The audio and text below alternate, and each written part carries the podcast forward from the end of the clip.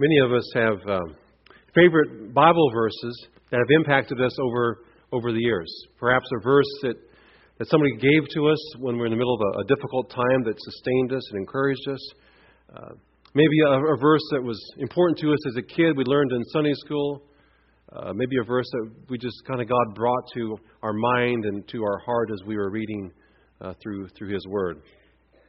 Some of the ones that have impacted me over the years are, are, there are many. I'd like to share a couple of them with you this morning. 2 Timothy 1 7 says, For God has not given us a spirit of fear, but of power and of love and of a sound mind. Psalm 90, verse 12 says, Teach us to number our days aright, O Lord, that we may gain a heart of wisdom. Romans 5 8, powerful, speaks of God's love. God demonstrates his love in this while we were yet sinners, Christ died for us. Psalm 46, verse 10 God is our rock and our refuge and ever present help in time of trouble. James 4 8. Draw near to God, and he will draw near to you. In a passage that I memorized when I was a young man, Psalm 119, verses 9 and 11. How can a young man keep his way pure? By living according to your word. I have hidden your word in my heart that I might not sin against you. At different times during my life, the Holy Spirit has brought these verses and many, many more to bear in my life to encourage me, to direct me, to empower me, to assure me. As Isaiah 55:11 states, God's word will not return to him void, but will accomplish the purpose for which he sent it. Today we're continuing our sermon series in the book of Joshua. And the passage that was just read by Sonia uh, focuses on a time when, when Joshua brings the people of Israel together at Mount Ebal. They build an altar, they, they worship, and then they read God's word. And they hear God's word. They listen to God's word. It tells us so at the end of these verses. Afterward, Joshua read all the words of the law, the blessings and the curses, just as it is written in the book of the law. There was not a word of all that Moses had commanded that Joshua did not read to the whole assembly of Israel, including the women and children and the aliens who lived among them. You may have noticed, but part of our name is, is covenant as a church. And that comes from our, our denominational background, Evangelical Covenant Church of America. And the reason covenant is a part of our name is because because we, we believe that we have a covenant with God that God has established with us. We also have a covenant that we establish with each other. It's about relationship relationship with each other, and most importantly, relationship with God the Father. And, and God calls his people, just as he does in Joshua chapter 8, after they've been through some good times and some bad times, God calls his people to gather together and to renew their covenant with him, primarily by reading and listening to God's Word. And then, of course, the implication is by doing and obeying God's Word. By moving forward and, and, and, and, doing and obeying God's Word.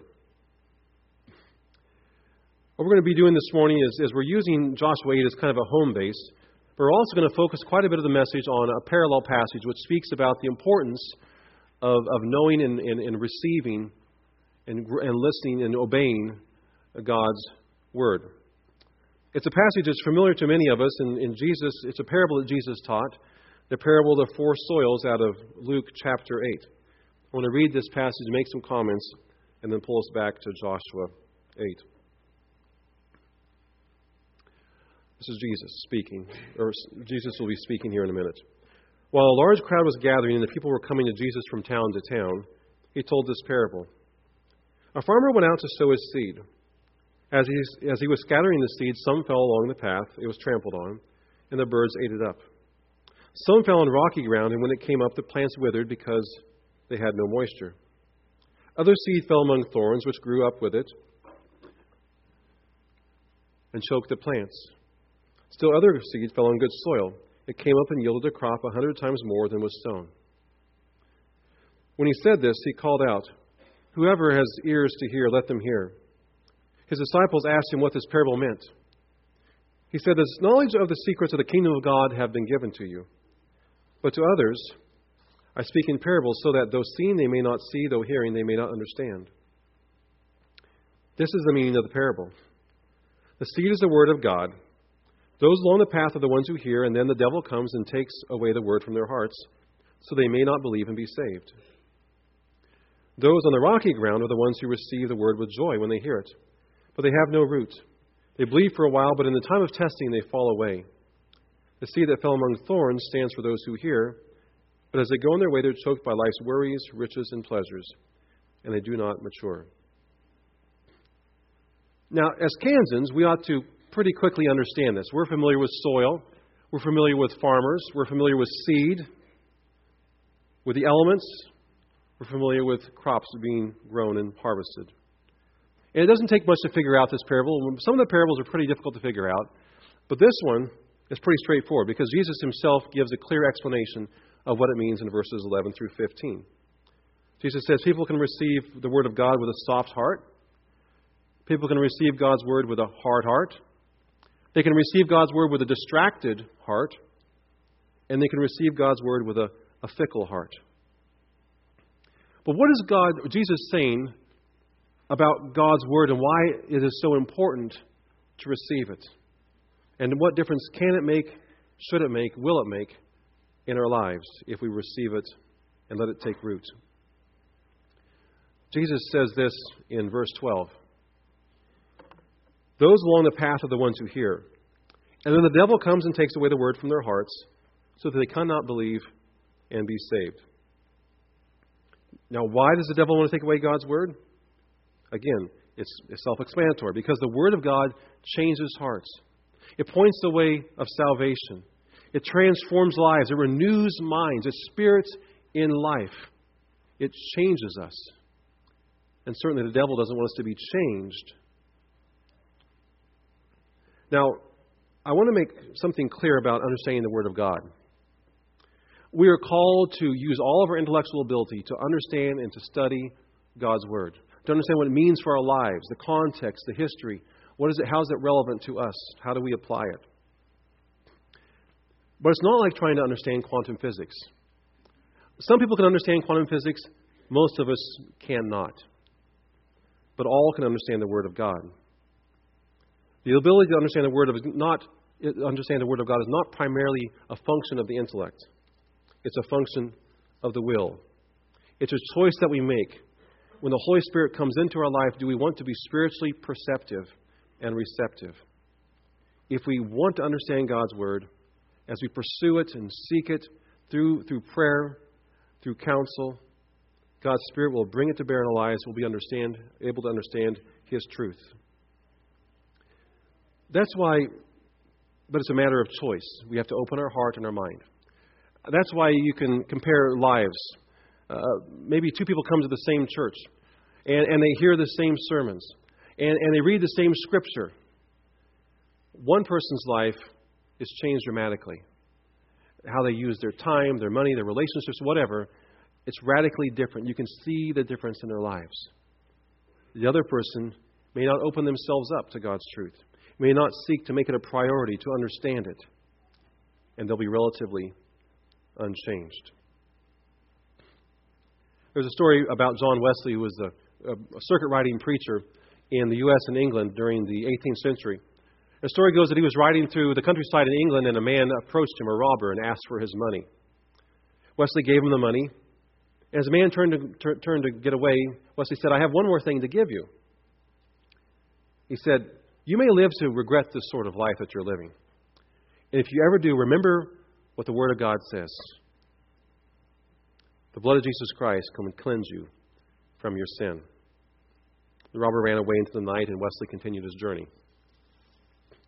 Years later, at the close of a Sunday evening service, a stranger stepped forward, and, Wesley instantly recognized him as the man who had robbed him years earlier. And the man was no longer a thief, he was a successful businessman. And he told Wesley how, how, that, how that short promise from God's word had, had taken root in his heart and had led to his conversion.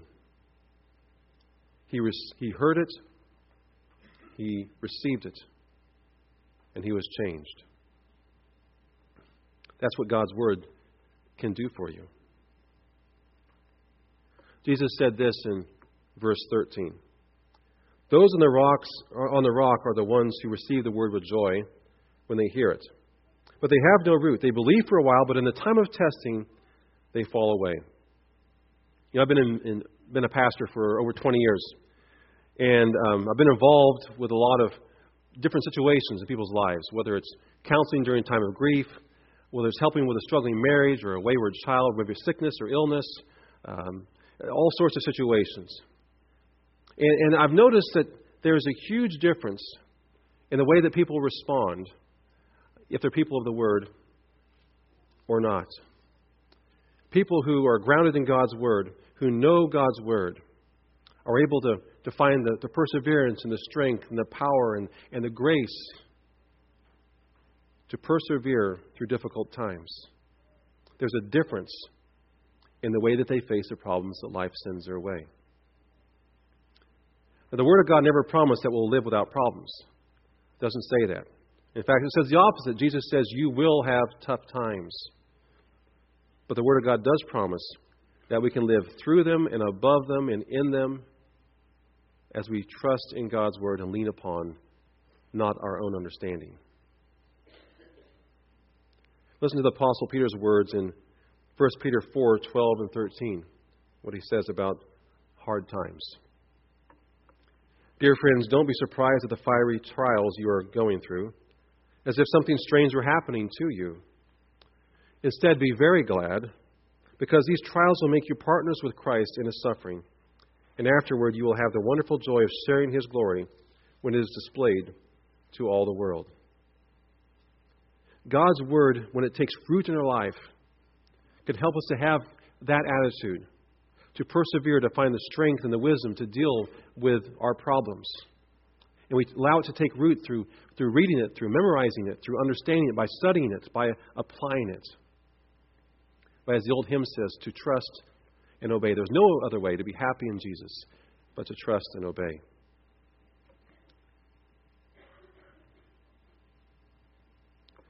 Verse 14. The seed that fell among thorns stands for those who hear. But as they go on their way, they are choked by life's worries, riches, and pleasures, and they do not mature. Now, these people that Jesus is talking about here hear God's word and they accept it, but over a period of time, other things become more and more important, and the word of God becomes less and less a priority. Things like money or career advancement or a nice home or or wonderful experiences, great vacations, a boat, television, sports, relationships. Not necessarily bad things, but these things become higher and higher priorities, and, and God's Word is, is, is, is crowded out and doesn't produce what it's intended to produce in our lives. Jim Denison, a pastor of a Baptist church in Dallas, tells a story of when he was in college. He served as a summer missionary in East Malaysia.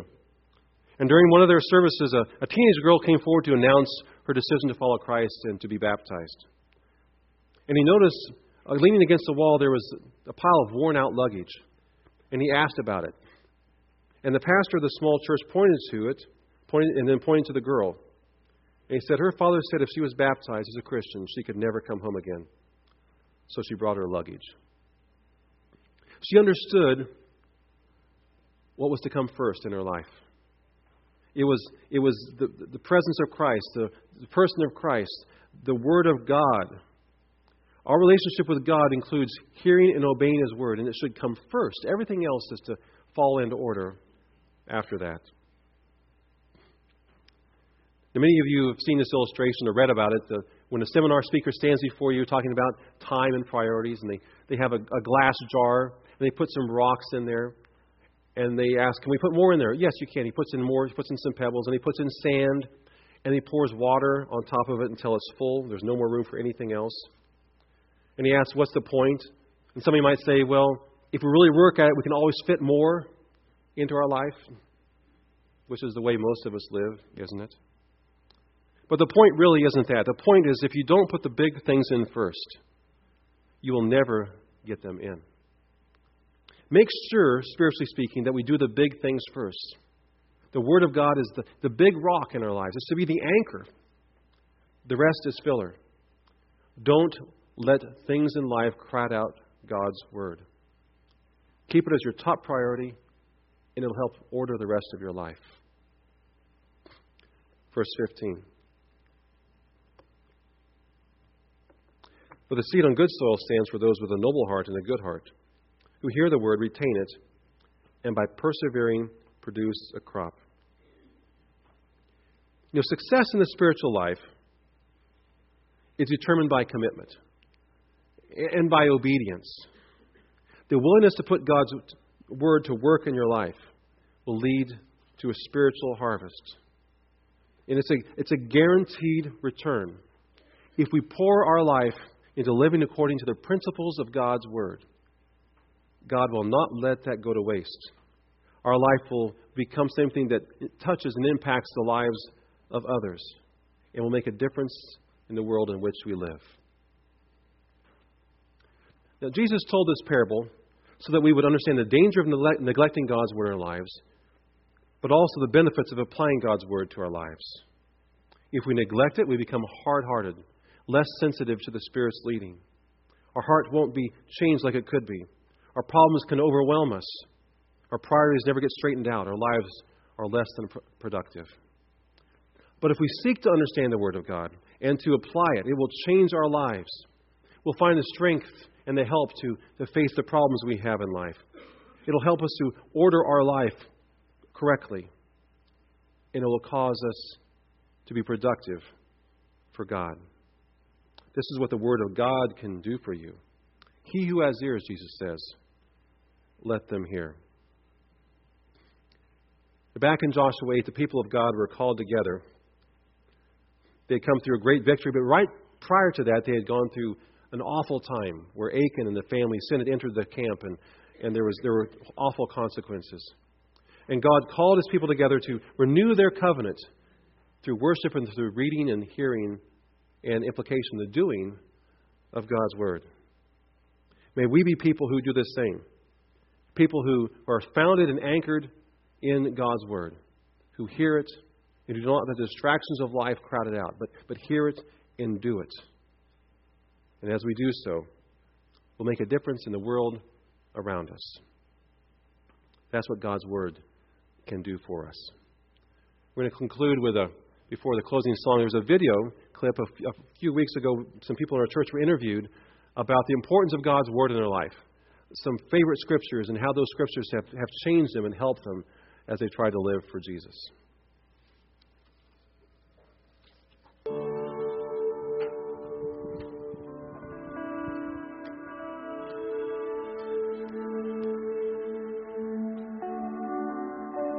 Such love has no fear, because perfect love expels all fear. If we are afraid, it is for fear of punishment, and this shows that we are not fully experiencing His perfect love.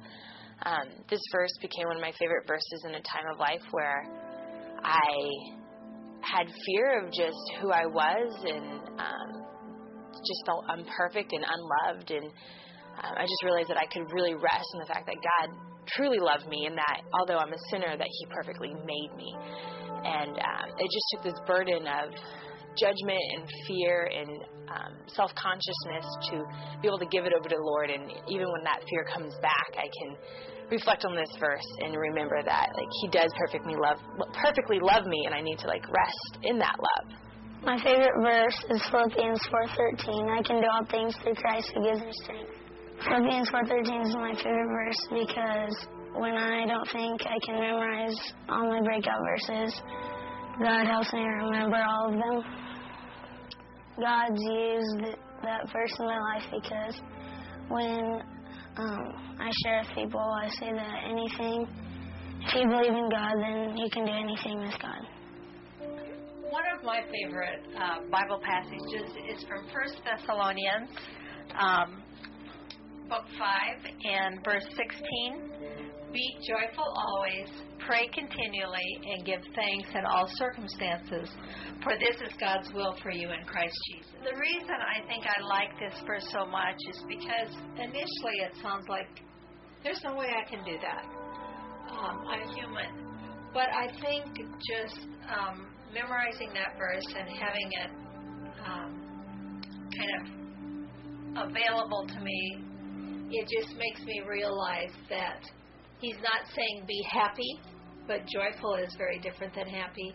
Pray continually. I think that's kind of a um, prayerful attitude. And the one about thankful in all um, situations is a little bit harder. But I think as um, I get older and mature, I realize that um, there is good in everything, and if I could just be thankful for that, even though I don't know what it is always, um, I can still be thankful. My favorite verse is James 1:22. Do not merely listen to the word and so deceive yourself. Do what it says. It's my favorite verse because it reminds me that I need to apply what I learn in church and reading the Bible to my life. He used it in my life because when I'm at school and I'm talking to a friend about religion, then I always know something to say about it because I remember what I read in the Bible or I heard at church.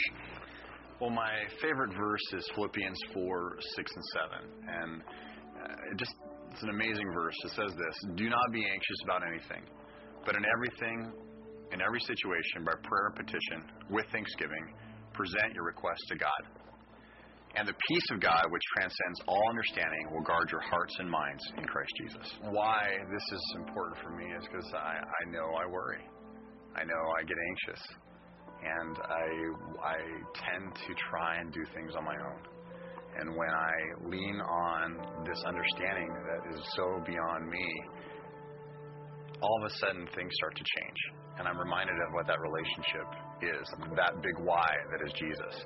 And so when we are anxious and worried, we're saying to God, I've got this. I know more than you do. And when we sit back and rest in this verse, at least when I do, that's my why, and I'm not anxious, no matter what the situation is, and I give it back to Him, all of a sudden that peace that transcends all understanding takes over. And I'm in God's hands again.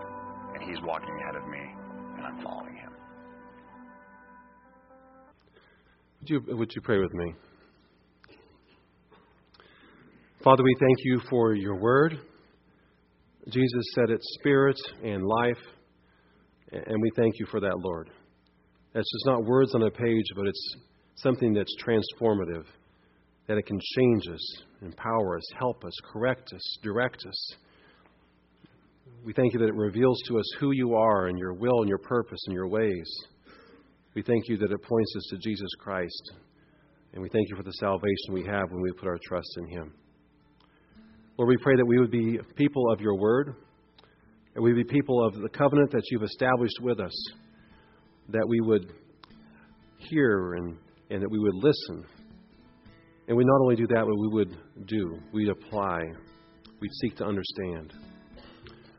Lord, we pray that wherever we're at spiritually this morning, that you'd help us to begin by putting our emphasis and focus upon your truth, your word. Thank you, Father. Thank you that your promises are good and that they're true. Thank you for your word. Help us to be people of your word. Amen.